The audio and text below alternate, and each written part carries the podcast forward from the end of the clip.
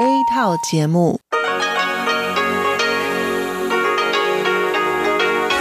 ที่นี่สถานีวิทยุเรดิโอไต้หวันอินเตอร์เนชันแนล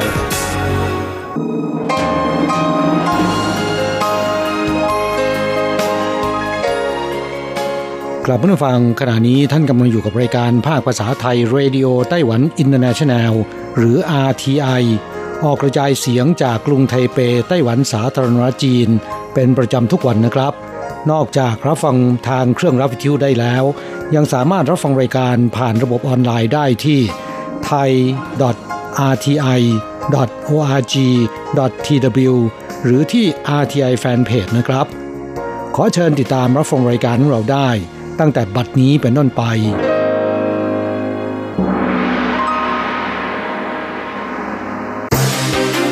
ลำดับแรก ขอเชิญติดตามรับฟัง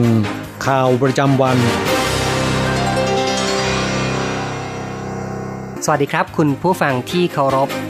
ข่าววันศุกร์ที่ 7 มิถุนายน พุทธศักราช 2562 รายงานโดยผมแสงชัย กิตติภูมิวงหัวข้อข่าวที่สำคัญมีดังนี้ เทศกาลบ้าจางตระกูลหลีที่หลูโจวจัดงาน แจกบ้าจางนับพันลูก ไต้หวัน EU ประชุมเศรษฐกิจดิจิทัลครั้งแรกขยายความร่วมมือเชิงลึก สถาบันวิจัยแห่งชาติของไต้หวันเสนอแนวทางลดก๊าซคาร์บอนไดออกไซด์ ต่อไปเป็นรายละเอียดของข่าวครับ วันที่ 7 มิถุนายนเป็นวันตวนอูในช่วงเทศกาลบ้าจางตระกูลหลีจัดงานเทศกาลบ้าจาง ณที่ว่าการเขตลูโจวนครนิวไทเป ไม่เก็บค่าผ่านประตู แถมยังแจกบ้าจางนับพันลูก ให้แก่ผู้มาร่วมงานฟรี นอกจากได้ชิมบ้าจ่างอร่อยยังได้ชมบรรดาแม่บ้านผู้ตั้งถิ่นฐานใหม่ ใส่ชุดประจำชาติห่อบ้าจ่างของแต่ละประเทศ ของไทยซึ่งก็คือข้าวต้มมัด จะต้องนำเอาข้าวเหนียวมาแช่กะทิก่อน ส่วนบ้าจ่างอินโดนีเซียนำเนื้อกับข้าวไปหุงให้สุก แล้วห่อด้วยใบไผ่เมียนมาใช้กล้วยหอมสุกและกากมะพร้าวทำเป็นไส้ ของกัมพูชา ไม่ได้ใช้ใบไม้ห่อ แต่ใส่ไว้ในถุง คุณแม่เทาเหวียนไห่ชาวเวียดนามบอกว่าบ้าจ่างเวียดนามแบ่งเป็นแบบเหนือและแบบใต้ แบบภาคเหนือ รูปทรงสี่เหลี่ยม แต่แบบใต้ลูกทรงกลมเขาโยยีผู้ว่าการนครนิวไทเปได้มาร่วมงานบอกว่า มาที่นี่ได้เห็นวัฒนธรรมประเทศต่างๆ ได้ความรู้ใหม่ ไม่ใช่เฉพาะบ้าจางพวกเราที่เป็นรูปสามเหลี่ยม ของเมียนมาบ้าจางคล้ายกับไอศครีมลูกใหญ่ ดังนั้น วัฒนธรรมดั้งเดิม ล้อมรวมกับวัฒนธรรมจากที่อื่น พวกเราเป็นชุมชนที่หลากหลาย พวกเรายอมรับคนอื่น เข้ามาอยู่ในขอบเขตวัฒนธรรมดั้งเดิมของพวกเราข้อต่อไปครับไต้หวันเปิดสกราชความร่วมมือหน้าใหม่กับประชาคมยุโรปหรือว่า EU จัดประชุมไต้หวัน EU Dialogue on Digital Economy ปิดฉากลงแล้วที่กรุงบรัสเซล เฉินเหมยหลิงประธานสภาพัฒนาแห่งชาตินำคณะไปเยือนกรุงบรัสเซล เบลเยียม ตั้งแต่วันที่ 4 เป็นประธานร่วมกับโรเบโตไวโอลาผู้อำนวยการกองเครือข่ายโทรคมนาคม คอนเทนต์ และเทคโนโลยีของ EU ร่วมประชุมเศรษฐกิจดิจิทัลไต้หวัน EU สมัยที่ 1 เฉินเหมยหลิงบอกว่าการเตรียมประชุมเศรษฐกิจดิจิทัลสมัยที่ 1 ใช้เวลาไม่ถึง 1 ปี แสดงว่า EU ให้ความสำคัญต่อไต้หวัน โดยเฉพาะเศรษฐกิจดิจิทัลจะนำมา ซึ่งการเปลี่ยนแปลงครั้งใหญ่ มีผลกระทบวงกว้าง ในด้านเทคโนโลยี และอุตสาหกรรมสองฝ่ายจะร่วมมือในด้านยุทธศาสตร์ การผลิตยุคดิจิทัล และการพัฒนา AI แพลตฟอร์มออนไลน์ ความปลอดภัยสารสนเทศเป็นต้น การประชุมในเชิงลึกและได้ตั้งกลไกการหารือระดับสูง ถือเป็นความก้าวหน้าคืบใหญ่ ปัจจุบัน EU กำลังผลักดันนโยบายตลาดร่วมดิจิทัล ส่วนไต้หวันผลักดันนโยบายดิจิทัลแห่งชาติ และเศรษฐกิจนวัตกรรมสองฝ่ายมียุทธศาสตร์ที่คล้ายกันทำให้การติดต่อระหว่างกันมีผลที่เป็นรูปธรรมข้อต่อไปครับ เมืองไถตงพัฒนามะม่วงซย่าเสวี่ยหรือว่า Summer Snow มีกลิ่นหอมของมะม่วงพื้นเมือง เนื้อละเอียดรสชาติดี ขยายตลาดตามนโยบายมุ่งใต้ใหม่ และตลาดโลก เมืองไทยตรงส่งเสริมเกษตรกร รับรองฮาลาลเจาะตลาดมุสลิมด้วยเหราชิ่งหลิงผู้ว่าการเมืองไถตงกล่าวว่า ที่ผ่านมานั้นเมืองไทยตรงพัฒนาน้อยนา ส่งออกมีมูลค่าสูงสุด และยังมีผลไม้คุณภาพดีอื่น ๆ ที่ขยายเข้าสู่ตลาดโลก รัฐบาลส่งเสริมการเกษตรที่เป็นมิตรต่อสิ่งแวดล้อม ให้ความสำคัญด้านการตลาดผลิตภัณฑ์ของเด่น จัดตั้งระบบตรวจสอบประวัติการผลิต รวมทั้งให้ความช่วยเหลือในการรับรอง Green Label จาก EU และรับรองฮาลาน เพื่อให้ผลไม้จากไถตรง มีคุณสมบัติเบื้องต้นในการเจาะตลาดเข้าสู่ทั่วโลก เมืองไถตรงผลักดันโครงการส่งเสริมเกษตรกร มีผู้ร่วมโครงการ 14 ราย ผลิตภัณฑ์ 101 ชนิด สินค้าที่ผ่านการรับรองหาลานแล้ว ได้แก่ มะม่วงเชื่อชาคีนัว ขมิ้นผง ชาอูหลงแดง ชาจินเชียน ข้าวฟ่าง ถั่วสู้ และกระเจี๊ยบเชื่อมเป็นต้น เข้าต่อไปครับ สถาบันวิจัยแห่งชาติของไต้หวันสารจีนแถลงหนังสือ เสนอแนะนโยบายเชิงลึกการลดก๊าซคาร์บอนไดออกไซด์ของไต้หวัน เสนอแนวทาง 3 ประการ ได้แก่การตั้งเวทีการพูดคุย การสื่อสารสังคมด้วยการตั้งกลไกการพิจารณา และการประกาศใช้กฎหมาย การเปลี่ยนแปลงสภาพภูมิอากาศสถาบันวิจัยแห่งชาติชี้ว่า กรอบอนุสัญญาสหประชาชาติ ว่าด้วยการเปลี่ยนแปลงสภาพภูมิอากาศ และความตกลงปารีสเป็นสิ่งที่ทั่วโลกยอมรับร่วมกัน ไต้หวันซึ่งรับผิดชอบต่อสังคมโลกได้กำหนดเป้าหมาย การลดก๊าซคาร์บอนไดออกไซด์ปี 2020 เฉลี่ยต่อคนเหลือ 5.4 ถึง 6 ตันต่อปี นอกจากนี้ยังได้ส่งเสริมกิจการพลังงานหมุนเวียน และพลังงานสีเขียว สถาบันวิจัยแห่งชาติชี้ว่า เพื่อแสดงถึงการปฏิบัติตามคำมั่น ลดก๊าซคาร์บอนไดออกไซด์ส่งเสริมสังคมก้าวสู่ยุคใหม่อย่างราบรื่น ในยุคอุตสาหกรรมคาร์บอนต่ำคณะทำงานของสถาบันได้อ้างอิงรายงานย้อนหลังของทางการ สถิติการปล่อยก๊าซคาร์บอนไดออกไซด์ในประเทศ การใช้พลังงาน นโยบายปัจจุบัน การรับมือการเปลี่ยนแปลงพลังงาน และการเปลี่ยนแปลงสภาพภูมิอากาศโลก รวมทั้งได้ศึกษา โครงการลดก๊าซคาร์บอนไดออกไซด์แนวลึกของประเทศอื่น ๆ เพื่อเสนอแนวทางการลดก๊าซในเชิงลึกของไต้หวันข่าวต่อไปนะครับ น้ำตอนเที่ยงวันตวนอู่น้ำศักดิ์สิทธิ์ของชาวจีน วันที่ 5 เดือน 5 ตามปฏิทินจีน เป็นวันตวนอู่ในเทศกาลบ้าจัง ซึ่งปีนี้ตรงกับวันที่ 7 มิถุนายน ชาวจีนเชื่อว่า น้ำตอนเที่ยงวัน นอกจากใช้ดื่มคลายร้อน ยังใช้ขจัดสิ่งสกปรกชั่วร้าย เปลี่ยนชะตาชีวิต หากพลาดการดื่มน้ำตอนเที่ยงปีนี้ คงต้องรออีกทีปีหน้า ทั่วไต้หวันมีแหล่งน้ำตอนเที่ยงที่มีชื่อเสียงหลายแห่ง ได้แก่ บ่อซันเจียน นครไทจง บ่อซื่อหลงเมืองจาอี้หนานเหล่าเจีย นครไทหนันทานวี่หลงเมืองไทตง บ่อโบราณ อูหลง เมืองพิงตง และบ่อซื่อเอียน เมืองเพิงหู ชาวจีนเล่าขานกันมาตั้งแต่โบราณว่า น้ำตอนเที่ยงวันตวนอูมีพลังหยางสูงสุด โดยช่วง 11นาฬิกาถึง 13นาฬิกาพลังหยางสูงสุดขีด มีผู้กล่าวว่า ดื่มน้ำตอนเที่ยงวันตวนอู ดีกว่ากินยาบำรุง3ปี อาบน้ำผิวสวยงดงาม ล้างดวงตาทำให้ตาสดใส มองได้แจ่มชัด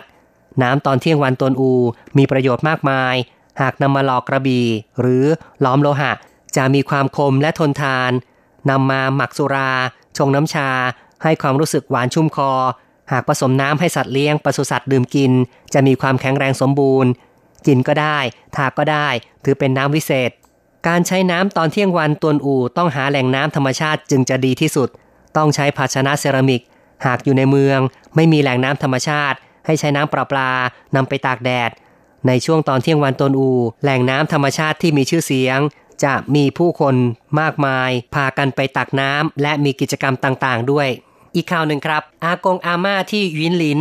รอจน 80 ปีจึงใส่ชุดแต่งงาน เจ้าบ่าวอยู่ข้างหลัง อาม่าอากงตามไม่ทัน อาม่าวัย 80 ปี มือหนึ่งถือดอกไม้ อีกมือดึงกระโปรง เดินไปกับอากง จะไปที่สะพานแขวนเหมยลิน เพื่อถ่ายรูปแต่งงาน อากงเดินช้ายังตามอยู่ข้างหลัง หอมแก้มหน่อย ยังไม่หอมแก้มเลย หอมแก้มหน่อยหอมอีกทีอากงหอมแก้มอาม่าด้วยความรักนอกจากสองท่านนี้ยังมีเจ้าบ่าวเจ้าสาวสิบคน ล้วนอยู่ในวัยอากงอาม่า ตอนหนุ่มสาวไม่ได้ใส่ชุดแต่งงานแบบตะวันตก ภายใต้ความช่วยเหลือของชุมชนเหมยหลิน เมืองยินหลิน และนักเรียนปวช สารฝันอากงอาม่าเหล่านี้ให้เป็นจริง ขั้นตอนแต่งหน้าอากงอาม่าตั้งใจมากให้ความสำคัญ ดีใจมาก ดีใจมาก แต่ป่านนี้จึงจะได้ใส่ชุดแต่งงาน ดีหรือไม่ถือว่าชีวิตดีจริง ๆ ครั้งหนึ่งในชีวิต อากงอาม่าเหล่านี้ รอจนอายุ 80 ปี ได้ใส่ชุดแต่งงาน เบิกบานดีใจ คุณผู้ฟังครับ ข่าวประจำวันในส่วนของข่าวไต้หวันจบลงแล้ว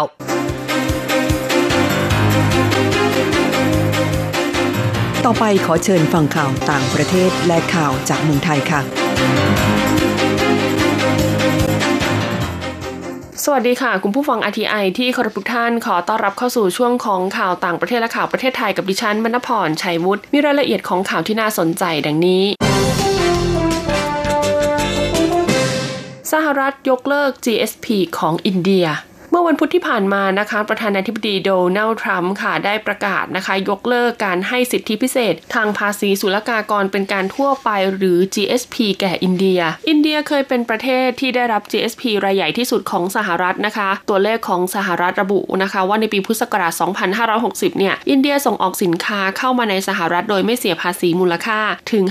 5,700 ล้านดอลลาร์สหรัฐ ประธานาธิบดีโดนัลด์ทรัมป์นะคะ ออกแถลงการณ์ว่าพิจารณาแล้วอินเดียนะคะไม่ได้รับรองกับสหรัฐ ว่าจะให้สินค้าอเมริกันเข้าตลาดอินเดียอย่างเท่าเทียมและสมเหตุสมผล ดังนั้นจึงสมควรที่จะยกเลิกการให้ GSP แก่อินเดียในฐานะประเทศผู้รับประโยชน์ที่กำลังพัฒนา ผู้นำสหรัฐนะคะ เคยพูดตั้งแต่เดือนมีนาคมค่ะว่าจะยกเลิก GSP กับอินเดียนะคะ แต่ตอนนั้นก็ยังไม่ได้กำหนดวันที่ชัดเจน ขณะที่ AFP ระบุนะคะว่าสหรัฐต้องการกระชับความสัมพันธ์ทางการทูตกับอินเดีย แต่ก็แสดงความไม่พอใจนะคะ ต่อเรื่องนี้มานานค่ะในส่วนของอินเดียเนี่ยจำกัดการเข้าถึงตลาด โดยในระหว่างปีพุทธศักราช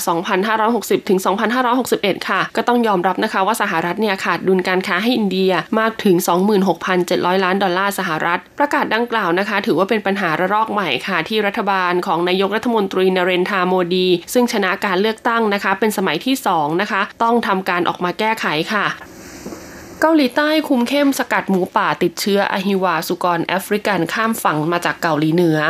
ทหารเกาหลีใต้นะคะที่ประจำการบริเวณเขตปลอดทหารเพิ่มการเฝ้าระวังระดับสูงครั้งใหม่ ป้องกันภัยรูปแบบใหม่จากเกาหลีเหนือที่ไม่ใช่คน แต่เป็นหมูป่าค่ะที่อาจมีการติดเชื้ออหิวาสุกรแอฟริกัน และจะสร้างความเสียหายให้แก่อุตสาหกรรมเนื้อหมูในเกาหลีใต้ ซึ่งอาจจะมีมูลค่าสูงถึง 5,900 ล้านดอลลาร์สหรัฐนะคะ เชื้อไวรัสอหิวาสุกรแอฟริกันนะคะ ระบาดจากจีนไปยังมองโกเลียและเวียดนาม ล่าสุดก็เข้าไปถึงเกาหลีเหนือนะคะ ซึ่งมีพรมแดนติดกันค่ะนายกรัฐมนตรีลีนักยอนของเกาหลีใต้นะคะ ก็ได้ตรวจเยี่ยมฟาร์มสุกร ใกล้เขตปลอดทหารที่แบ่ง 2 เกาหลีค่ะ โดยกล่าวว่าจะต้องสกัดไม่ให้หมูป่าจากเกาหลีเหนือเนี่ยข้ามพรมแดนเข้ามาในเกาหลีใต้อย่างเด็ดขาดเลยนะคะ หลังจากกระทรวงเกษตรของเกาหลีใต้เปิดเผยค่ะว่าเกาหลีเหนือเนี่ยได้แจ้งต่อองค์การสุขภาพสัตว์โลกค่ะว่าฟาร์มแห่งหนึ่งใกล้พรมแดนจีนนะคะ มีสุกรตายเพราะโรคนี้ถึง 77 ตัวนะคะ จากที่เลี้ยงอยู่ทั้งหมด 99 ตัว ดังนั้นจึงมีโอกาสสูงนะคะ ที่โรคเนี่ยจะระบาดเข้ามาในเกาหลีใต้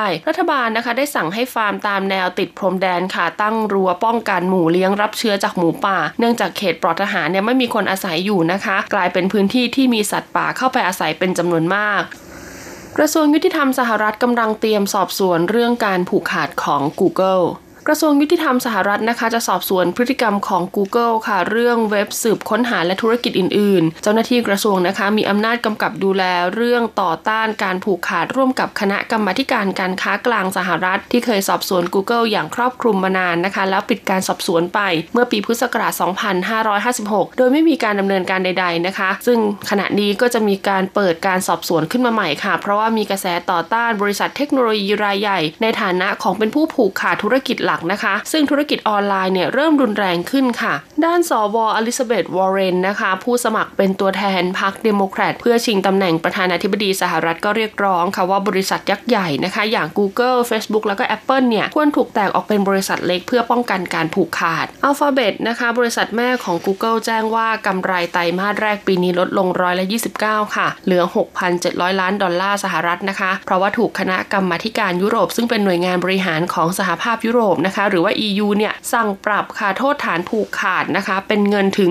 1,700 ล้านดอลลาร์สหรัฐ ขณะที่เมื่อดูจนถึงช่วงสิ้นเดือนมีนาคมที่ผ่านมานะคะ ก็พบค่ะว่ารายได้หลักของ Alphabet เนี่ยยังเป็นโฆษณาใน Google นะคะที่ทำเงินมากกว่า 30,000 ล้านดอลลาร์สหรัฐ EU ระบุนะคะว่าบริการโฆษณาหรือว่า AdSense ของ Google เนี่ยจำกัดเว็บไซต์ลูกค้าไม่ให้แสดงข้อความของบริการโฆษณาที่เป็นคู่แข่ง ซึ่งถือว่าผิดกฎหมายค่ะ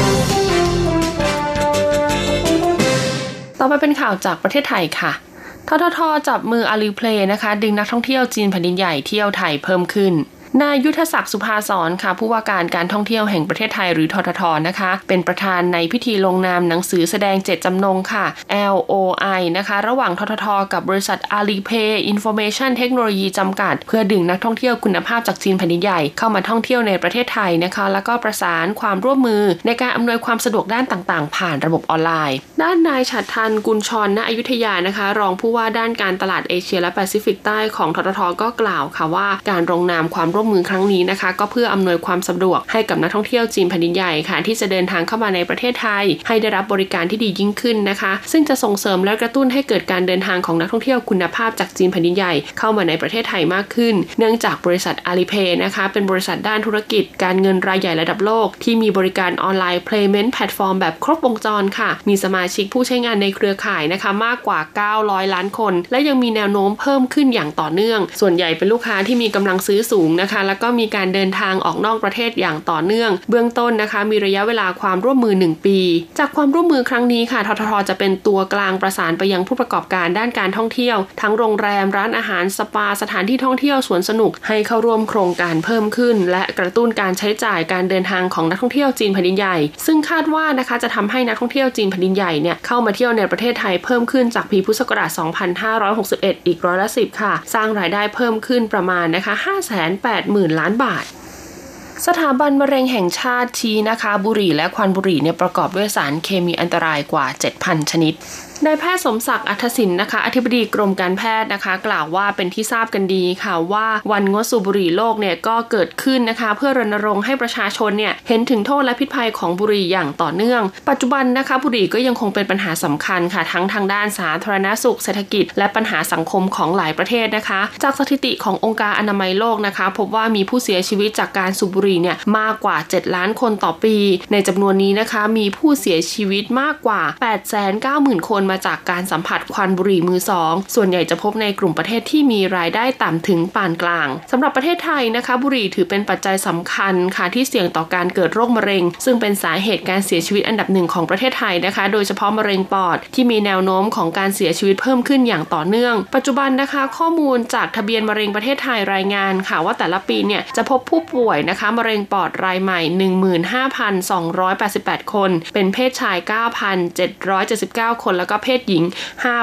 5,509 คนนะคะนายแพทย์วีรวุฒิอิ่มสำราญค่ะผู้อำนวยการสถาบันมะเร็งแห่งชาตินะคะ กล่าวว่าควันบุหรี่และก็ตัวบุหรี่เองเนี่ยประกอบด้วยสารเคมีมากกว่า 7,000 ชนิดนะคะ โดยในจำนวนนี้เนี่ยเป็นสารก่อมะเร็งค่ะ ประมาณ 70 ชนิด บุหรี่จึงเป็นสาเหตุสำคัญในการเกิดโรคมะเร็งนะคะ ซึ่งไม่เพียงแค่มะเร็งปอดเท่านั้น แต่ยังเป็นสาเหตุที่ก่อให้เกิดโรคมะเร็งอื่นๆ เช่น มะเร็งกล่องเสียง มะเร็งช่องปาก มะเร็งลำคอ มะเร็งหลอดอาหาร มะเร็งไต มะเร็งกระเพาะปัสสาวะ และมะเร็งลำไส้ใหญ่อีกด้วย และจากการศึกษาที่ผ่านมาก็สามารถยืนยันได้นะคะ ว่าแม้คุณจะไม่ได้เป็นผู้สูบบุหรี่ แต่หากคุณได้รับควันบุหรี่จากคนรอบข้างเข้าสู่ร่างกาย ก็ส่งผลกระทบที่เป็นอันตรายเช่นเดียวกันค่ะ โดยเฉพาะในเด็กนะคะ มีโอกาสเสี่ยงต่อการเป็นโรคมะเร็งต่อมน้ำเหลืองมะเร็งเม็ดเลือดขาวและยังเสี่ยงเป็นเนื้องอกในสมองอีกด้วย ดังนั้นจากข้อมูลจะเห็นได้เลยนะคะ ว่าการสูบบุหรี่เนี่ยเป็นสาเหตุสำคัญของการเกิดโรคมะเร็งค่ะ อย่างไรก็ตามนะคะ เราสามารถร่วมมือกันป้องกันได้ ซึ่งก็จะส่งผลต่อการลดอุบัติการการเกิดโรค และก็อัตราการเสียชีวิตอันเนื่องมาจากบุหรี่นะคะ โดยเฉพาะเด็กและเยาวชนค่ะ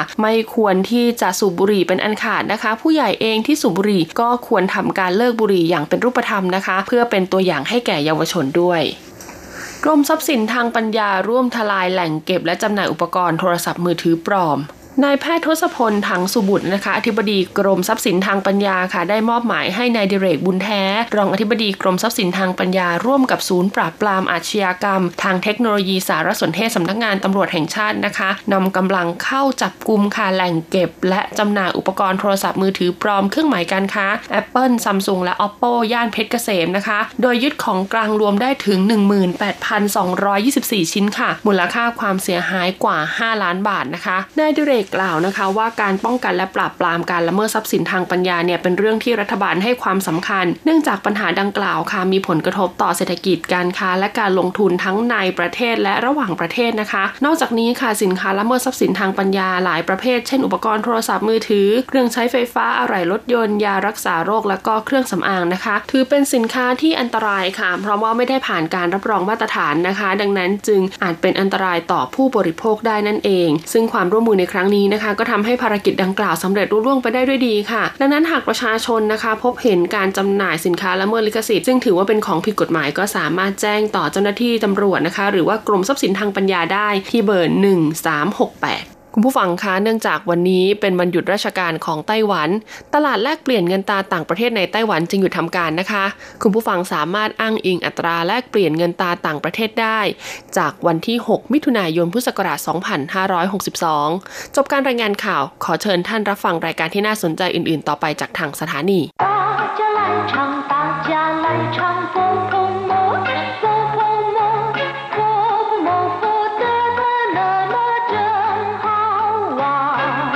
สวัสดีครับเพื่อนฟังที่รัก พบกันในวันนี้เราจะมาเรียนสนทนาภาษาจีนกลางภาคเรียนที่สองบทที่ 7 ของแบบเรียนชั้นสูง บทที่7หยิวสิงอีเดินพาเรดตอนที่หนึ่ง高级华语绘画下册第七课游行一课文外头怎么那么热闹啊？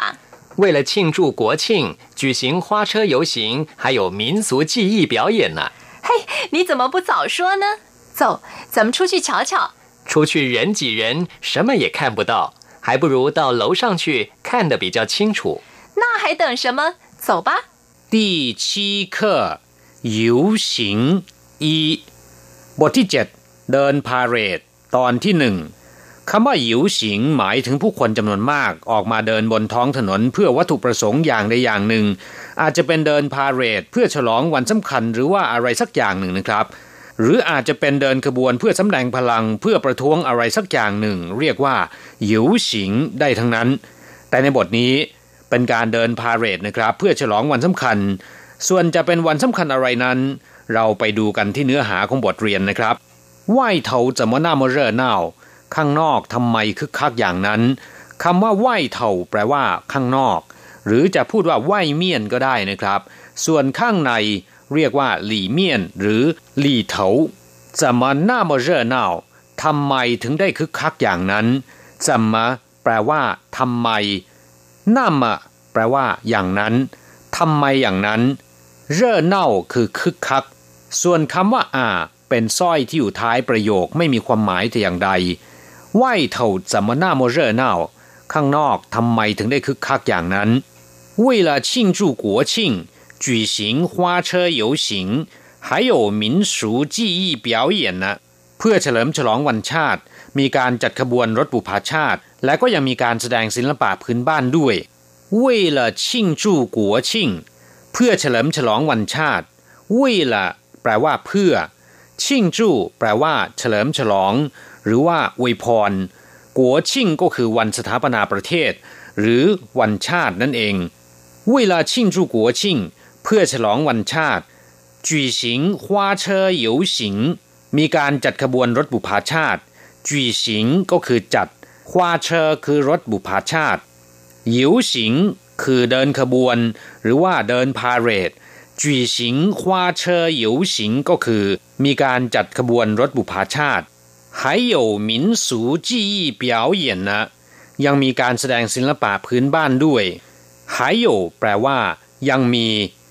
หมินสูก็คือประเพณีและวัฒนธรรมพื้นบ้านที่สืบทอดกันมานมนาน เรียกว่าหมินสูส่วนคำว่าจี้ยี่แปลว่าศิลปะฝีมือหรือว่าศิลปะหัตถกรรม เรียกว่าจี้ยี่ หมินสูจี้ยี่ก็คือศิลปะพื้นบ้าน อย่างเช่นว่า การละเล่นแล้วก็การเต้นรำหรือว่าศิลปะฝีมือที่สืบทอดกันมานมนานนะครับ เรียกว่าหมินสูจี้ยี่ส่วนคำว่าเปียวเหยียนแปลว่าแสดง การแสดง และคำว่าเนอที่อยู่ท้ายประโยคนั้น มีความหมายเหมือนกับคำว่าด้วยในภาษาไทย还有民俗技艺表演นะยังมีการแสดงพื้นบ้านด้วย 嘿，你怎么不早说呢？走，咱们出去瞧瞧。คำว่าเฮ้เป็นคำอุทาน มีความหมายในทำนองว่า อ้าว แล้วกัน อะไรทำนองนั้น你怎么แปลว่าคุณทำไม不早说呢ไม่บอกเสียตั้งแต่แรก走咱们出去瞧瞧走แปลว่าไป咱们出去瞧瞧เราไปดูกันเถิด หรือว่าเราไปดูกัน จามันแปลว่า พวกเราหรือว่าเรา เป็นภาษาพูดของคำว่าวัวเหมือนซึ่งมักจะใช้เรียกพวกเดียวกันที่สนิทมักคุ้น ชูชี่ แปลว่าออกไปเฉาเฉาไปดูกันหน่อยคำว่าเฉามีความหมายอย่างเดียวกับคำว่าขั้นที่แปลว่าดู แต่คำว่าเฉาเป็นภาษาพูดนะครับ และถ้าพูดซ้ำกันว่าเฉาเฉาแปลว่าไปดูกันหน่อย อาจจะไม่ต้องใช้เวลาในการดูนานนะครับ เรียกว่าเฉาเฉา ไปดูกันหน่อย出去人挤人什么也看不到还不如到楼上去看得比较清楚ออกไปก็มีแต่คนเบียดคนอะไรก็มองไม่เห็น สู้ขึ้นไปชั้นบนไม่ได้ มองเห็นชัดเจนกว่าชูชี่เหรินจีเหรินออกไปก็คนเบียดคนเหรินจีเหรินหมายถึงว่ามีคลื่นผู้คนที่แออัดยัดเยียดนะครับ เรียกว่าเหรินจีเหริน 什么也看不到อะไรก็มองไม่เห็น ประโยคนี้แปลตรงตัวนะครับ什么也看不到อะไรก็มองไม่เห็น还不如到楼上去ยังสู้ไปที่ชั้นบนไม่ได้หายผู้รู้ยังสู้ไม่ได้เต้าเหลาช่างชื่อไปชั้นบน ยังสู้ไปชั้นบนไม่ได้หายผู้รู้เต้าเหลาช่างชื่อ看得比较清楚มองเห็นชัดเจนกว่า ขั้นแปลว่ามองขั้นแต่ปีเจ้าชิงฉูมองเห็นได้ชัดเจนกว่า ปีเจ้าเป็นการเปรียบเทียบนะครับ ชิงฉูชัดเจน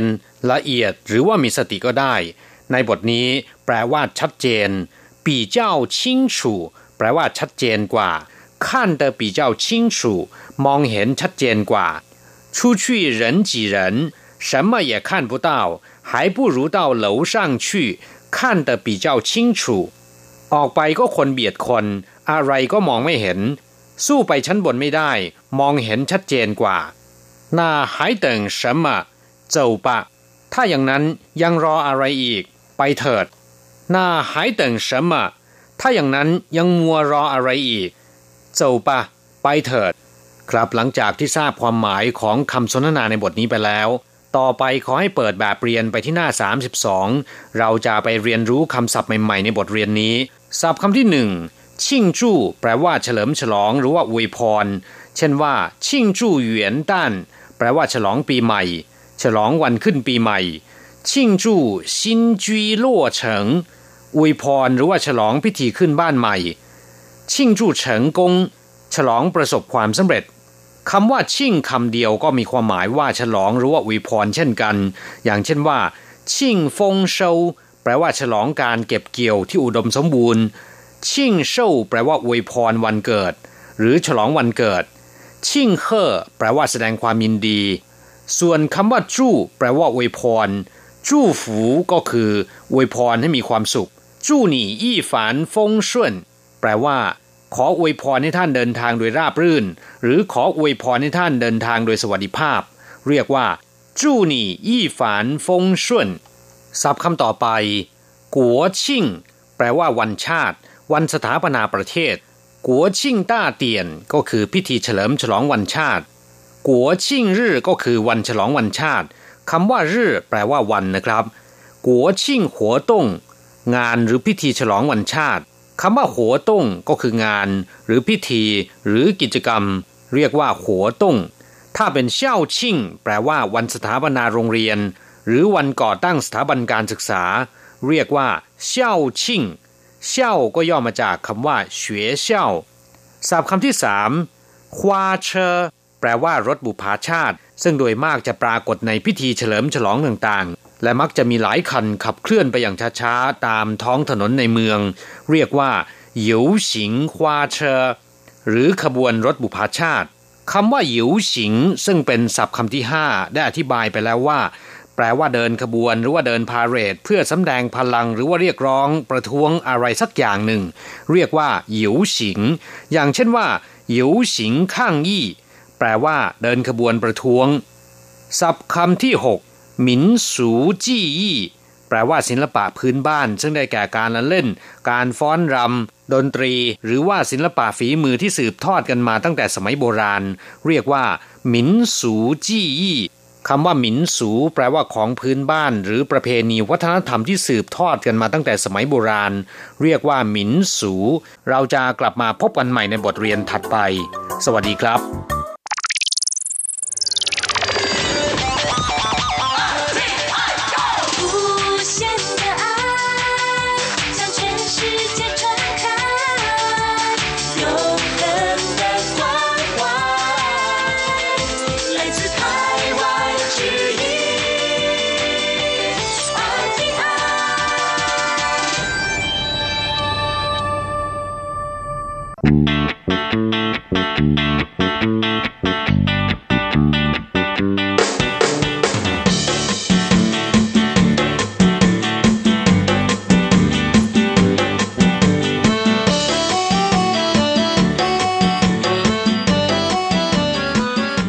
ผู้ฟังขณะนี้ท่านกำลังอยู่กับรายการภาคภาษาไทย RTI เอเชียสัมพันธ์นะครับลำดับต่อไปขอเชิญติดตามรับฟัง ข่าวคราวและความเคลื่อนไหวด้านแรงงานต่างชาติในไต้หวัน ในช่วง ขุนพลแรงงานไทย现在进行台湾地区有关外籍劳工的新闻。自今年起，聘雇外籍劳工申请案一律改为网络申请， 不但每年帮雇主省下约三千三百万的邮寄、车资等费用，而且呢，二十四小时都可以上线申请，方便又省时。ครับผู้ฟังช่วงนี้มาฟังข่าวคราวด้านแรงงานต่างชาติในไต้หวันกันนะครับ ข่าวแรกยื่นขอว่าจ้างแรงงานต่างชาติผ่านระบบออนไลน์ ซึ่งเริ่มมาตั้งแต่ต้นปีนี้นะครับ ช่วยในจ้างประหยัดค่าใช้จ่ายได้ปีละ 33 ล้านเหรียญไต้หวันนะครับ กลับผู้ฟังเพื่อเป็นการเพิ่มประสิทธิภาพการทำงาน และอำนวยความสะดวกแก่ในจ้างที่ประสงค์จะว่าจ้างแรงงานต่างชาติ เริ่มตั้งแต่ต้นปีนี้เป็นต้นมานะครับ กระทรวงแรงงานไต้หวันได้เปลี่ยนรูปแบบการยื่นคำร้องขออนุญาตว่าจ้างแรงงานต่างชาติ จากเดิมที่ต้องนำเอกสารที่เป็นแผ่นกระดาษ เดินทางไปยื่นขอที่เคาน์เตอร์ของกระทรวงแรงงาน ในเวลาทำการ หรือส่งทางไปรษณีย์นะครับ มาเป็นยื่นขอผ่านระบบออนไลน์ อยู่ที่บ้านก็ทำได้ และยื่นขอได้ตลอด 24 ชั่วโมงนะครับ ไม่เพียงแต่ช่วยให้ประหยัดเวลาจากเดิมที่ต้องใช้ประมาณ 12 วันทำการ ลดลงเหลือ 7 วันทำการ นอกจากนี้ยังช่วยให้ในายจ้างประหยัดเวลาและค่าใช้จ่ายในการเดินทาง รวมถึงค่าสแตมในการส่งเอกสารยื่นคำร้อง คิดเป็นเงินปีละประมาณ 33 ล้านเหรียญไต้หวันนะครับ กลับมาฟังกระทรวงแรงงานได้เริ่มโครงการยื่นคำร้องที่เกี่ยวกับการทำงานและแรงงานต่างชาติ ผ่านระบบออนไลน์มาตั้งแต่เดือนพฤษภาคม 2559 เป็นต้นมานะครับ โดยเปิดให้ยื่นเรื่องได้ที่เคาน์เตอร์ แล้วก็ผ่านระบบออนไลน์ ควบคู่กันไป และตั้งแต่วันที่ 1 มกราคมที่ผ่านมานี้การยื่นเรื่องที่เกี่ยวกับแรงงานต่างชาติและใบอนุญาตทำงาน เปลี่ยนเป็นยื่นผ่านระบบออนไลน์ทางเดียวนะครับ นายเฉินชางปังผู้อำนวยการศูนย์กิจการแรงงานข้ามชาติกลุ่มพัฒนากำลังแรงงานกล่าวว่า การยื่นเรื่องผ่านระบบออนไลน์ ช่วยประหยัดเวลาลงได้อย่างมาก การยื่นแบบดั้งเดิม เฉพาะส่งเอกสารและส่งกลับต้องใช้เวลาประมาณ 12 วัน หากเอกสารไม่ครบต้องเพิ่มเติมจะนานกว่านี้นะครับ แต่การยื่นผ่านระบบออนไลน์ ตั้งแต่ยื่นเรื่องจนอนุมัติใช้เวลาไม่เกิน 7 วัน นอกจากประหยัดเวลาแล้วนะครับ ยังช่วยในจ้างและบริษัทจ้างงานประหยัดค่าใช้จ่ายในการเดินทางด้วย เฉพาะค่าเดินทางและค่าสแตมสามารถประหยัดได้ปีละกว่า 33ล้านเหรียญไต้หวันนะครับ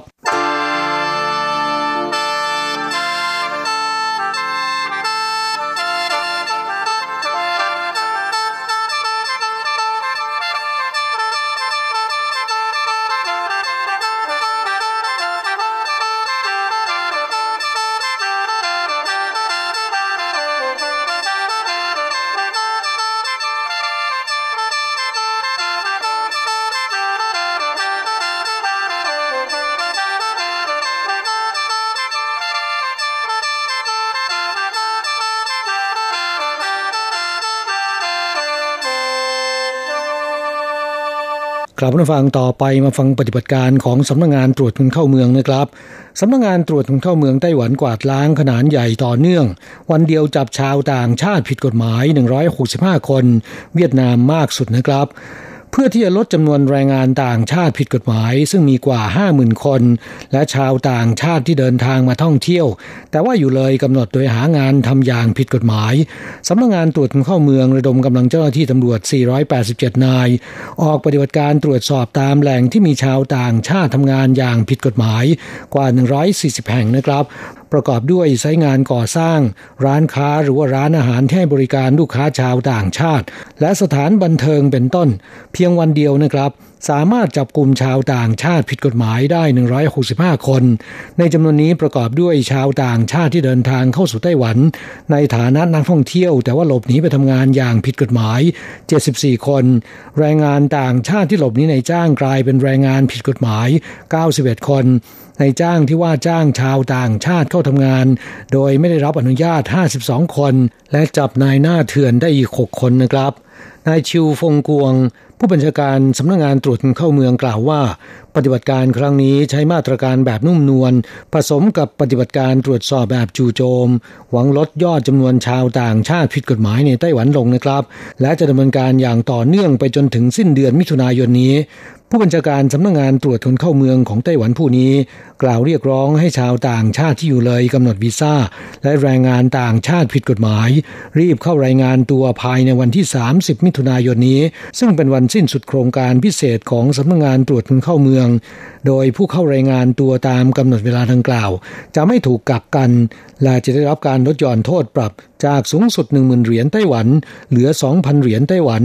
และลดระยะเวลาถูกจำกัดการเดินทางเข้าสู่ไต้หวันด้วยนะครับ กลับมาฟังโครงการพิเศษของสำนักงงานตรวจเข้าเมืองที่ให้การลดหย่อนโทษสำหรับแรงงานต่างชาติที่หลบหนีในจ้าง และนักท่องเที่ยวต่างชาติที่อยู่เลยกำหนดวีซ่าที่เข้ารายงานตัวเริ่มมาตั้งแต่วันที่ 1 มกราคมปีนี้นะครับ จนถึงวันที่ 31 พฤษภาคมนี้ช่วงเวลา 5 เดือนที่ผ่านมานะครับ มีชาวต่างชาติที่พำนักอาศัยในไต้หวันอย่างผิดกฎหมาย และแรงงานต่างชาติที่หลบหนีในจ้างเข้ารายงานตัวแล้ว จำนวน 12,535 คน ในจำนวนนี้เป็นชาวไทย 549 คน และโครงการนี้จะสิ้นสุดลงวันที่ 30 มิถุนายนนะครับ โดยผู้ที่เข้ารายงานตัวในช่วงเวลาระหว่างโครงการ จะได้รับสิทธิพิเศษดังต่อไปนี้ 1. ไม่ว่าจะหลบหนีหรืออยู่เลยกำหนดวีซ่านานเท่าไหร่ จะได้รับการลดหย่อนค่าปรับเหลือ 2,000 เหรียญไต้หวัน 2. หากหลบหนีหรืออยู่เลยกำหนดวีซ่าไม่เกิน 3 ปี จะไม่ติดแบล็คลิสต์ กลับประเทศไปแล้วสามารถเข้าสู่ไต้หวันได้อย่างถูกกฎหมาย กรณีที่อยู่เกิน 3 ปี จะได้รับการลดหย่อนระยะเวลาห้ามเข้าสู่ไต้หวันลงกึ่งหนึ่งนะครับ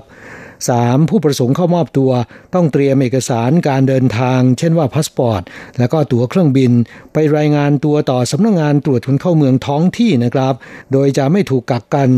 หากเอกสารการเดินทางและตั๋วเครื่องบินพร้อม หลังจากมอบตัวเสร็จแล้วก็สามารถเดินทางกลับประเทศได้ทันทีนะครับ หากว่าถูกตรวจพบในระหว่างโครงการพิเศษ เข้ารายงานตัวหรือว่าถูกตรวจพบหรือหลังสิ้นสุดโครงการแล้ว จะต้องเสียค่าปรับตามกำหนดเวลาที่หลบหนีหรืออยู่เลยกำหนดนะครับดังนี้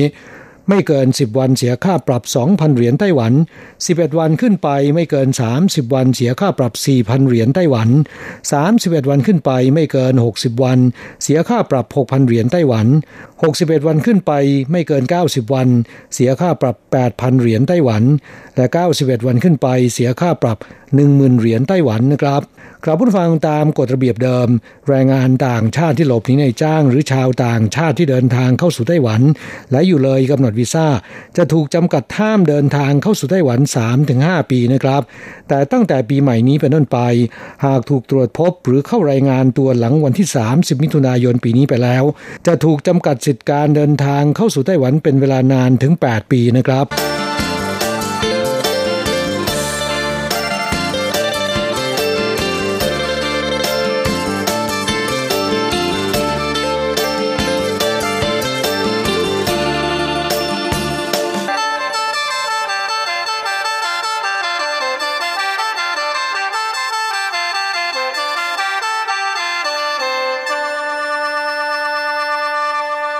มาฟังข่าวคราวเกี่ยวกับชาวต่างชาติผิดกฎหมายกันต่อนะครับทำลายสถิติ สำนักงงานตรวจคนเข้าเมืองไต้หวันส่งผู้ถูกกักกันชาวต่างชาติกลับประเทศวันเดียว 40 คน สืบเนื่องจากสำนักงงานตรวจคนเข้าเมืองของไต้หวันเริ่มปฏิบัติการกวาดล้าง และจับกลุ่มชาวต่างชาติผิดกฎหมาย มาตั้งแต่วันที่ 25 พฤษภาคมที่ผ่านมานะครับ และในวันแรกจับกลุ่มแรงงานต่างชาติผิดกฎหมาย และนักท่องเที่ยวต่างชาติที่อยู่เลยกำหนดวีซ่าจำนวน 165 คน และยังจะปฏิบัติการอย่างต่อเนื่องไปจนถึงสิ้นเดือนมิถุนายนปีนี้ส่งผลให้สถานกักกันแออัดนะครับสำนักงงานตรวจคนเข้าเมืองจำเป็นต้องเร่งดำเนินการส่งผู้ถูกกักกันชาวต่างชาติ ที่เสียค่าปรับและมีตั๋วเครื่องบิน มีเอกสารการเดินทางพร้อมแล้วกลับประเทศ โดยเมื่อวันที่ 27 พฤษภาคมที่ผ่านมานะครับ ได้ระดมกำลังเจ้าหน้าที่ 50 นาย เพื่อคุมตัวผู้ถูกกักกันชาวต่างชาติกลับประเทศจำนวน 40 คน ไปยังท่าอากาศยานนานาชาติเถาหยวน เพื่อส่งกลับประเทศนะครับ ถือเป็นการส่งกลับผู้ถูกกักกันล็อตเดียวในวันเดียวมากที่สุดนะครับ กลับมาฟังจากสถิติใหม่ล่าสุดของสำนักงงานตรวจคนเข้าเมืองไต้หวัน ณสิ้นเดือนเมษายนที่ผ่านมานี้นะครับ ในไต้หวันมีแรงงานต่างชาติหลบหนีในจ้าง กลายเป็นแรงงานผิดกฎหมาย และยังไม่ถูกตรวจพบจำนวนทั้งหมด 49,157 คน ในจำนวนนี้นะครับ แรงงานอินโดนีเซียมีมากที่สุด 23,143 คน ครองอัตราส่วน 47%แรงงานเวียดนามอยู่อันดับสองมีจำนวน 22,607 คน ครองสัดส่วน 46%อันดับ 3 ได้แก่คนงานฟิลิปปินส์2,610 คน คิดเป็นสัดส่วน 5.3%สำหรับแรงงานไทยที่หลบหนีและยังไม่ถูกตรวจพบ มีจำนวน 796 คน คิดเป็นสัดส่วน 1.6%ในจำนวนนี้เป็นแรงงานไทยเพศชาย 660 คน เพศหญิง 136 คนนะครับ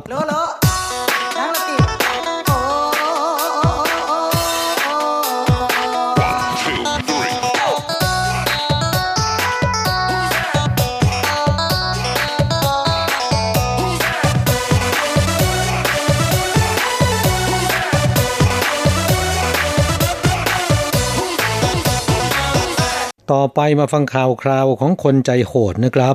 จับสองน้าหลาน รับน้องหมาจรจัดมาเลี้ยง แล้วขายต่อให้แรงงานเวียดนามนำไปฆ่ากิน สองน้าหลานแท้ชิวที่เมืองเหมียวลี่อาศัยช่องโหว่ของขั้นตอนการรับสุนัขจรจัดไปเลี้ยง ขอรับเลี้ยงสุนัขจรจัดจากศูนย์คุ้มครองสัตว์เหมียวลี่กว่า 20 ตัว จากนั้นนำไปขายต่อให้แรงงานเวียดนามเชื่อดแล้วก็ปรุงเป็นอาหาร กลุ่มคนรักสัตว์เห็นผิดสังเกตนะครับ แจ้งความและร่วมมือกับตำรวจดำเนินการตรวจสอบ จึงพบว่าสุนัขจรจัดที่สองน้าหลานแท้ชิวรับไปเลี้ยง ถูกนำไปขายต่อให้แรงงานเวียดนาม ในราคาตัวละเพียง 200ถึง300 เหรียญน่าสงสารน้องหมาทั้งหมดนะครับ กลายเป็นอาหารอันโอชะของแรงงานเวียดนามไปแล้วน้าหลานแท้ชิวใจโหดคู่นี้ พร้อมด้วยแรงงานเวียดนามที่รับซื้อน้องหมาไปฆ่ากิน ถูกจับดำเนินคดี ข้อหาฝ่าฝืนกฎหมายคุ้มครองสัตว์นะครับ ครับผู้ฟังเรื่องนี้แดงขึ้นมา เพราะว่าจิตอาสาของสมาคมคุ้มครองสัตว์เลี้ยงจรจัดที่เมืองซินจู เมื่อเดือนกุมภาพันธ์ที่ผ่านมานี้นะครับ เห็นสองน้าหลานแท้ชิวยื่นขอรับสุนัขจรจัดจำนวนสามตัวไปเลี้ยง แต่เดือนถัดมา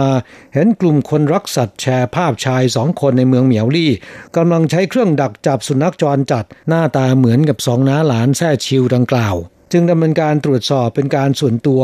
ติดตามไปดูที่บ้านนะครับ พบเลี้ยงสุนัขจรจัดไว้ 17 ตัว แล้วก็มีบางส่วนหายสาบสูญจึงแจ้งความต่อกองคุ้มครองสัตว์เลี้ยงเมืองเหมียวลี่ จัดส่งเจ้าหน้าที่พร้อมตำรวจไปตรวจสอบที่บ้านของชายทั้งสองดังกล่าวนะครับ เมื่อเจ้าหน้าที่กองคุ้มครองสัตว์ตรวจสอบทะเบียนสุนัขจรจัดที่ถูกรับไปเลี้ยง ปรากฏว่าหายไปหลายตัวนะครับสองน้าหลานในการอ้างว่า ก่อนหน้านี้มีการพ่นยาฆ่าเชื้อในเล้าไก่ สารเคมีไปพ่นถูกสุนัขจรจัด เป็นเหตุให้ตายไปแล้วหลายตัว และสุนัขที่ตายได้ใช้วิธีทิ้งลงลำคลอง แม้นจะรู้ว่าโกหกนะครับ แต่เนื่องจากไม่มีหลักฐานที่ชัดเจน เจ้าหน้าที่กองคุ้มครองสัตว์ได้แต่ปรับเพียง 30,000 เหรียญไต้หวันเท่านั้นนะครับอย่างไรก็ตาม ตำรวจไม่ได้ลดละความพยายาม ยังคงติดตามตรวจสอบอย่างต่อเนื่อง พบสุนัขที่สองน้าหลานคู่นี้รับมาเลี้ยงดูมีจำนวนมากถูกส่งไปยังบ้านของนายจวง เพื่อนที่เขต้าเจียนครไทยจงนะครับ หลังจากนั้นก็ไม่เคยเห็นสุนัขเหล่านี้อีกเลยตำรวจจึงขอหมายค้นจากศาลเข้าไปตรวจสอบยังบ้านของนายจวง พบขน ป้ายแล้วก็ปลอกคอสุนัข บนกำแพงยังมีคราบเลือดกระเด็นติดอยู่ จึงค้นหาไปตามกลิ่นเหม็นเน่า พบกระโหลกและกระดูกขาของเจ้าตูบนะครับ เมื่อมีหลักฐานชัดเจนเช่นนี้สองน้าหลานแท้ชิวจึงยอมรับสารภาพว่า สุนัขจรจัดที่ตนรับมาเลี้ยง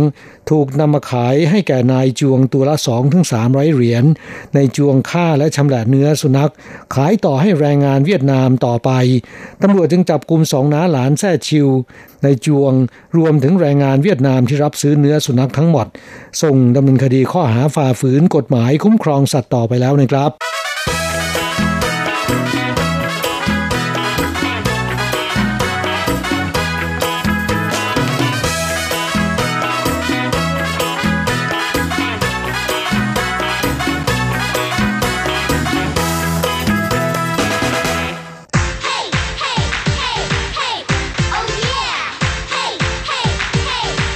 อยากรู้ไหมไต้หวันมีอะไรดี ขยับเข้ามาสิ จะบอกให้กับอะไรๆในไต้หวันเวอร์ชันเดี่ยวไมโครโฟน สวัสดีครับคุณฟังทุกท่านลาสำหรับสัปดาห์นี้อะไรๆในไต้หวันก็กลับมาพบกับคุณฟังแล้ว เช่นเคย และสำหรับสัปดาห์นี้เราก็มาทักทายกันพร้อมกับอากาศที่ดีทีเดียวนะฮะ โดยอาทิตย์นี้ก็แม่พระอาทิตย์สาดส่องนะส่องแสงแรงกล้ามาโดยตลอดเลย โดยเฉพาะอย่างยิ่งเมื่ออวันศุกร์ที่ผ่านมาครับ ซึ่งก็เป็นตรงกับวันหยุดเนื่องจากเทศกาลตัวนอูเจียนะหรือที่เราเรียกกันจนติดปากว่า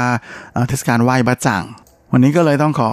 อวยพรว่า端午節快樂นะสุขสันต์เทศกาลไหว้บะจ่างกันก่อนเลย แต่ว่าในส่วนของอสภาพอากาศนั้นนะทางกรมอุตุของไต้หวันเขาก็ออกมาพยากรณ์แล้วนะฮะว่าหลังจากเทศกาลไหว้บะจ่างไปแล้วเนี่ยตั้งแต่วันเสาร์ที่ 8นะฮะมิถุนายนไปจนกระทั่งถึงวันเสาร์ที่ 15 มิถุนายนนั้นทั่วไต้หวันนะจะต้องตกอยู่ภายใต้เมฆฝน ซึ่งก็จะส่งผลให้มีฝนตกติด ต่อกันนะถึง 8 วันเต็มๆนะฮะก็เรียกได้ว่า คราวนี้แล้วก็ฝนตกกันจนเห็ดขึ้น เลยทีเดียวนะเพราะว่าจะชื้นมากนะขอให้ทุกท่านนั้น เตรียมตัวรับมือกับความชื้นที่กำลังจะมาเยือน เอาทำเป็นเล่นไปนะครับแหมผมเคยมีคนรู้จักนะฮะที่เช่าบ้านอยู่ในไทเปใช่ไหมแล้วก็กลับบ้านไปประมาณอาทิตย์หนึ่งนะอาทิตย์กว่าๆอ่าก็แบบนี้แหละฮะเจอฝนตกโครมคลามโครมคลามนะฮะกลับมาอีกทีเปิดบ้านเข้าไปกลิ่นเหม็นอับนะฮะก็ออกมาเลย คือต้องปิดประตูหมด เพราะว่าไอ้ปิดประตูหน้าต่างหมดเพราะกลัวไต้ฝุ่นมากลับมาเปิดบ้านอีกทีหนึ่งตกกระจายนะฮะแม่มีเห็ดขึ้น เต็มเลย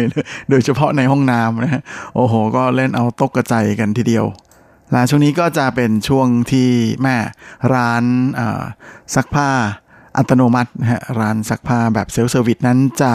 ขายดีนะฮะเพราะว่าคนจะไปนิยมอบผ้ากันนะเพราะช่วงนี้จะตากผ้ากันไม่แห้งนะใครที่ไม่เคยเจอนะฮะแม่เพิ่งมาไต้หวันเป็นปีแรกก็จะได้ลองสัมผัสกับความแปลกใหม่ ที่ใครต่อใครนะครับบอกว่าช่างเหมือนกับที่ลอนดอนจริง ๆเชื่อว่าหลายคนคงเคยได้ยินชื่อสวิตแห่งเอเชียนะฮะที่หลายคนเรียกไต้หวันมาแล้วนะฮะก็มาเจอลอนดอนแห่งเอเชียกันบ้างนะอาทิตย์หน้านี้ แต่ว่าฝนตกแบบนี้ก็ดีอย่างหนึ่งนะก็อุ่นใจได้ว่าไม่มีไต้ฝุ่นแน่ ๆ ครับและด้วยความที่อาทิตย์นี้นะฮะสุดสัปดาห์นี้ก็ยังอยู่ในช่วงของวันหยุดยาว เนื่องในเทศกาลตวนอู่นะฮะหรือไหว้บัจจักนะและหนึ่งในกิจกรรมยอดฮิตประจำเทศกาลตวนอู่นั้น ก็เห็นจะได้แก่การกินบัจจางใช่ไหมฮะเพราะว่าไหว้บัจจางนะฮะใครไม่ได้กินก็รีบไปหามากินกันเลยนะครับ เดี๋ยวจะตกเทรนด์นอกจากนี้อีกอย่างหนึ่งนะฮะที่ จะต้องไปชมกันนะนั่นก็คือการแข่งเรือมังกรนะครับ ที่มาที่ไปก็คงจะไม่เท้าความมากนะฮะสรุปสั้นๆ ก็คือว่าสมัยก่อนนะก็มีกวีรักชาติที่ชื่อชีเหวียนเนี่ยกระโดดแม่น้ำตายเพื่อว่าประท้วงที่ฮ่องเต้นะเอาแต่เสพสุขไม่สนใจสถานการณ์บ้านเมืองนะฮะแล้วก็ชาวบ้านรักชีเวียนมากก็เลยแข่งกันพายเรือไปช่วยชีเวียนนะฮะแต่ก็ช่วยไม่ทัน การแข่งเรือเอ้ยไม่ใช่พายแข่งกันไปช่วยชีวิตนี่แหละ ก็พัฒนามาเป็นการแข่งเรือมังกรนะก่อนที่พอหาไม่เจอแล้วเนี่ยก็กลับไปที่บ้านไปปั้นข้าวเหนียวห่อไม้ไผ่โยนห่อด้วยใบไผ่เนี่ยหมายคือห่อไม้ไผ่นี่ก็แย่คงได้หัวทางข้างแตก เพราะว่าเขาจะโยนลงไปในแม่น้ำนะให้ปลาเนี่ยกุ้งหรืออะไรสัตว์ต่างๆ ในน้ำเนี่ยมากินข้าวเหนียวแทนนะฮะอย่าไปกินศพท่านชีเวียน นะฮะและข้าวเหนียวที่เขาปั้นโยนลงไปแม่น้ำในแม่น้ำนี่แหละนะฮะก็พัฒนาต่อมากลายเป็นบะจ่างในปัจจุบันนะฮะแหมนนี้ถ้าใส่ในไม้ไผ่แล้วโยนลงไปจริงๆเนี่ยก็น่าจะพัฒนากลายมาเป็นข้าวหลาม ก็ไม่รู้นะว่าข้าวหลามบ้านเราเนี่ย มีที่มาที่ไปอะไรแบบนี้ กับเขาหรือเปล่า นะนะนี่ก็คือที่มาของอการแข่งเรือมังกรนะฮะและการรับประทานบะจ่างนะในช่วงเทศกาลตวนอู่นะฮะแบบง่ายๆนะสรุปสั้นๆ ตามสไตล์ทีระนะไม่เสียเวลามาก ไม่อยากพูดมากนะเจ็บคอ เอานั่นแหละนะครับแหมโมแต่เมานะฮะที่จะพูดถึงต่อไปนี้ก็คือสถานที่ที่จะไปชมเรือมังกรกันได้ให้การแข่งเรือมังกรกันได้นะฮะเพราะว่ายังมีอยู่นะใครที่ยังไม่เคยชมก็น่าจะไปลองชมกันนะเพราะว่าเขาจะจัดยาวตั้งแต่วันที่ 7 ถึงวันที่ 9 มิถุนายนนะสุดสัปดาห์นี้ยังไปกันทันนะอย่างที่ไทเปเนี่ยก็มีการแข่งขันเรือมังกรนานาชาติไทเปนะไทเปกัวจี้หลงโจ錦標賽ซึ่งจะจัดกันที่สวนสาธารณะริมแม่น้ำจีหลงนะก็คือต้าเจียเหอปินกงหยวนนะก็อยู่บริเวณใต้สะพานต้าจือนะครับใครที่อยากจะมาก็ไปง่ายๆนะครับลงรถไฟฟ้าที่สถานีหยวนซานสายสีแดง แล้วก็ตรงนั้นจะมีรถ shuttle bus นะรถรับส่งมาคอยให้บริการอยู่ หรือใครอยากจะเปลี่ยนบรรยากาศไปชมการแข่งขันในนครนิวไทเปนั้นเขาก็มีการแข่งขันเรือมังกรนะฮะชิงแชมป์ถ้วยผู้ว่านะฮะก็แข่งกัน 7 ถึงวันที่8นะฮะแค่สุกสุกกับเสาเท่านั้นนะครับ โดยจะแข่งกันที่ริมแม่น้ำเวยฟงวินเหอนะฮะในเขตหลูโจของนครนิวไทเป ส่วนสำหรับจังหวัดอื่นๆ นั้นก็มีจัดกันแทบทุกจังหวัดเลยนะ แต่ส่วนใหญ่ก็จะจบกันแค่วันที่ 7 ก็คือวันตอนอู่เท่านั้นนะอีกที่หนึ่งที่ยังมีให้ได้ชมกันนั้นก็คงจะต้องเป็นที่เกาสงนะฮะทางภาคใต้แม่พระเอกของเราในช่วงนี้นะฮะก็คือจะแข่งกันที่ริมแม่น้ำอ้ายเหอนะฮะช่วงระหว่างสะพานเกาสงเฉียว กับสะพานจงเจิ้งเฉียวนะโดยจะแข่งกัน 3 วันนะฮะวันที่ 7 ถึงวันที่ 9 มิถุนายนเหมือนกัน ไปง่ายๆครับนั่งชิงกุยนะฮะรถไฟรางเบานะไปลงที่สถานีไอเหอได้เลยนะครับ ส่วนทางภาคตะวันออกนะฮะอีหลันนั้นก็มีการจัดกันที่ตรงซานเหอเหมือนกันนะครับ ก็จะแข่งกันตั้งแต่วันที่6นะไปจนถึงวันที่ 8 ก็คือจัดถึงวันเสาร์นี้นะฮะใครที่อยู่แถวอีหลันก็ยังไปทันนะเช่นเดียวกับที่ฮวาเลียนก็มีจัดเหมือนกัน โดยจะ จัดกันที่หลีวิถันนะครับ ซึ่งอยู่ในเขตจังหวัดฮวาเลียนลาจะจัด 3 วันนะฮะวันที่ 7 ถึง 9 มิถุนายนนะใครอยู่แถวนั้นพอดีก็น่าจะมีโอกาสได้ไปชมการแข่งขันกันดูนะก็เป็นไร โอกาสที่หายากครับมีให้ดูแค่ปีละครั้งเท่านั้นเอง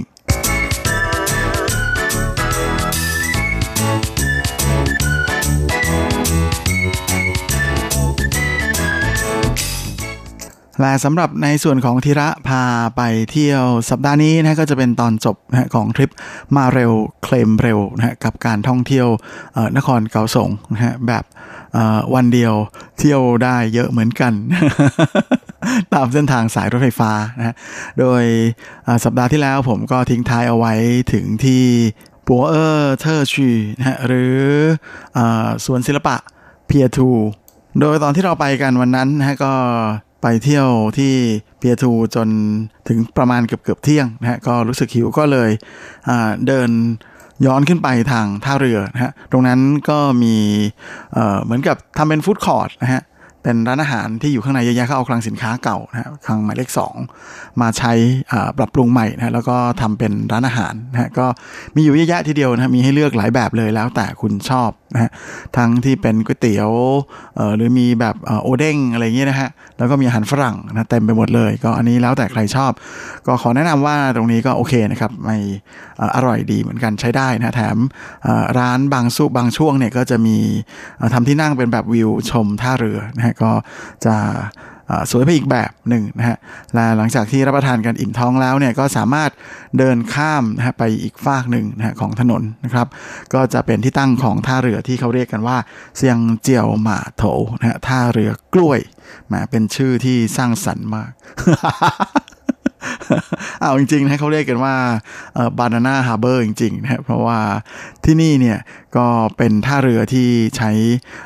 ขนถ่ายกล้วยเป็นหลักนะฮะในสมัยก่อนเมื่อสักประมาณยุคปี 1950 โดยเป็นคลังสินค้าที่สร้างอยู่ในแถบของท่าเรือเกาสงสมัยก่อนนะแล้วก็เป็นคลังที่แปลกนะเพราะว่า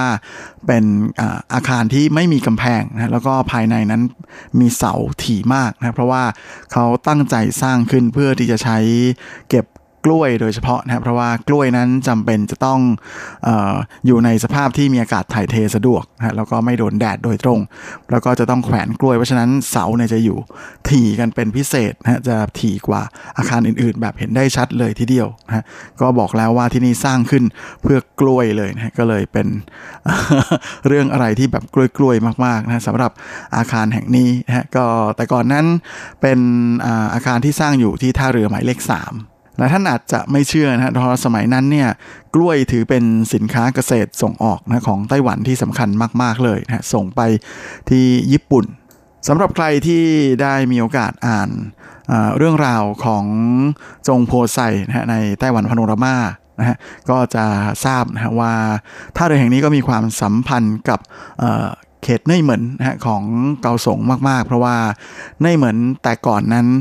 เป็นเขตที่มีไม้ไผ่เยอะใช่ไหมฮะแล้วเขาก็เลยเอาไม้ไผ่เนี่ยมาทำจากตะกร้าจากสาร ซึ่งส่วนใหญ่นะตะกร้าที่ทำก็จะเป็นตะกร้าที่ใช้ใส่กล้วยเนี่ยฮะเพราะว่ากล้วยนั้นต้องการอากาศถ่ายเทฮะก็เป็นตะกร้าเนี่ยเป็นของหลักเลยที่จะใช้ใส่กล้วยเพื่อส่งออกนะก่อนที่ตอนหลังนั้นจะมีการพัฒนามาใช้ กล่องเป็นลังกระดาษแทนนะฮะซึ่งจะสามารถรับน้ำหนักในการวางซ้อนได้ดีกว่าการใช้ตะกร้านะเพราะฉะนั้นการทำตะกร้าอาชีพการทำตะกร้าจากที่เคยเฟื่องฟูในเขตในเหมือนก็เลยซบเซาไป จนชาวในเหมือนนั้นหันมาทำอาหารนะจัดเลี้ยงรับจัดโต๊ะนอกสถานที่จนกลายเป็นอาชีพที่มีชื่อเสียงในปัจจุบันที่เรียกกันว่าเป็นจงโพไซนะตามที่ได้เล่าให้ฟังกันไว้นะฮะแม่ใครที่พูดถึงตอนนี้อยากจะกลับไปดูก็ลองกลับไปพลิกๆดูนะฮะในไต้หวันพโนรว่าฉบับที่พูดถึงอาหารนะฮะแล้วก็มีการแนะนำจงโพไซซึ่งใครที่ยังไม่ได้ขอนะสามารถเขียนจดหมายเข้ามาขอกับทางสถานีได้นะฮะเรายินดีที่จะส่งให้แน่นอนแล้วก็แน่นอนนะฮะหลังจากที่ระยะเวลาผ่านไปเนี่ยการส่งออกกล้วยก็ไม่ได้มาผ่านที่ท่าเรือตรงนี้อีก นะฮะเจ้าเซียงเจียวหมาโถหรือท่าเรือกล้วยนั้น ก็เลยค่อยๆ ลดความสำคัญไปนะจนถูกลืมก่อนที่เทศบาลนครเกาสงนะฮะจะมีการนำพื้นที่ตรงนี้มารีโนเวทใหม่นะฮะปรับปรุงใหม่แล้วก็ดัดแปลงใหม่ ให้มีร้านอาหาร แล้วก็อะไรเนี่ยเข้ามาอยู่กันตรงนี้มากขึ้น มีร้านขายของที่ระลึกนะฮะแต่ในขณะเดียวกันก็ยังคงมีการเก็บรักษาสภาพเดิมไว้นะฮะแล้วก็มีการจัดแสดงเรื่องราวของประวัติศาสตร์กล้วยนะฮะที่อยู่แถวๆนี้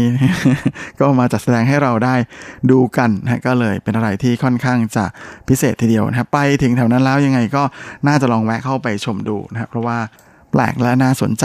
มากๆนะฮะและหลังจากที่เรากินเสร็จไปเดินชมท่าเรือกล้วยเสร็จเนี่ยเราก็ เดินกลับมาที่สถานีรถไฟฟ้าสีจิวันนะเพื่อที่จะนั่งรถเมย์นะฮะไปต่อที่จุดหมายต่อไปของเรานั่นก็คือตาโกอิงกัวหลิงชื่อกวันหรือสถานกงสุลอังกฤษ ณเมืองตาเก้า โดยที่นี่สร้างขึ้นตั้งแต่ปี 1865 นะฮะมีอายุมาประมาณ 150 กว่าปีแล้ว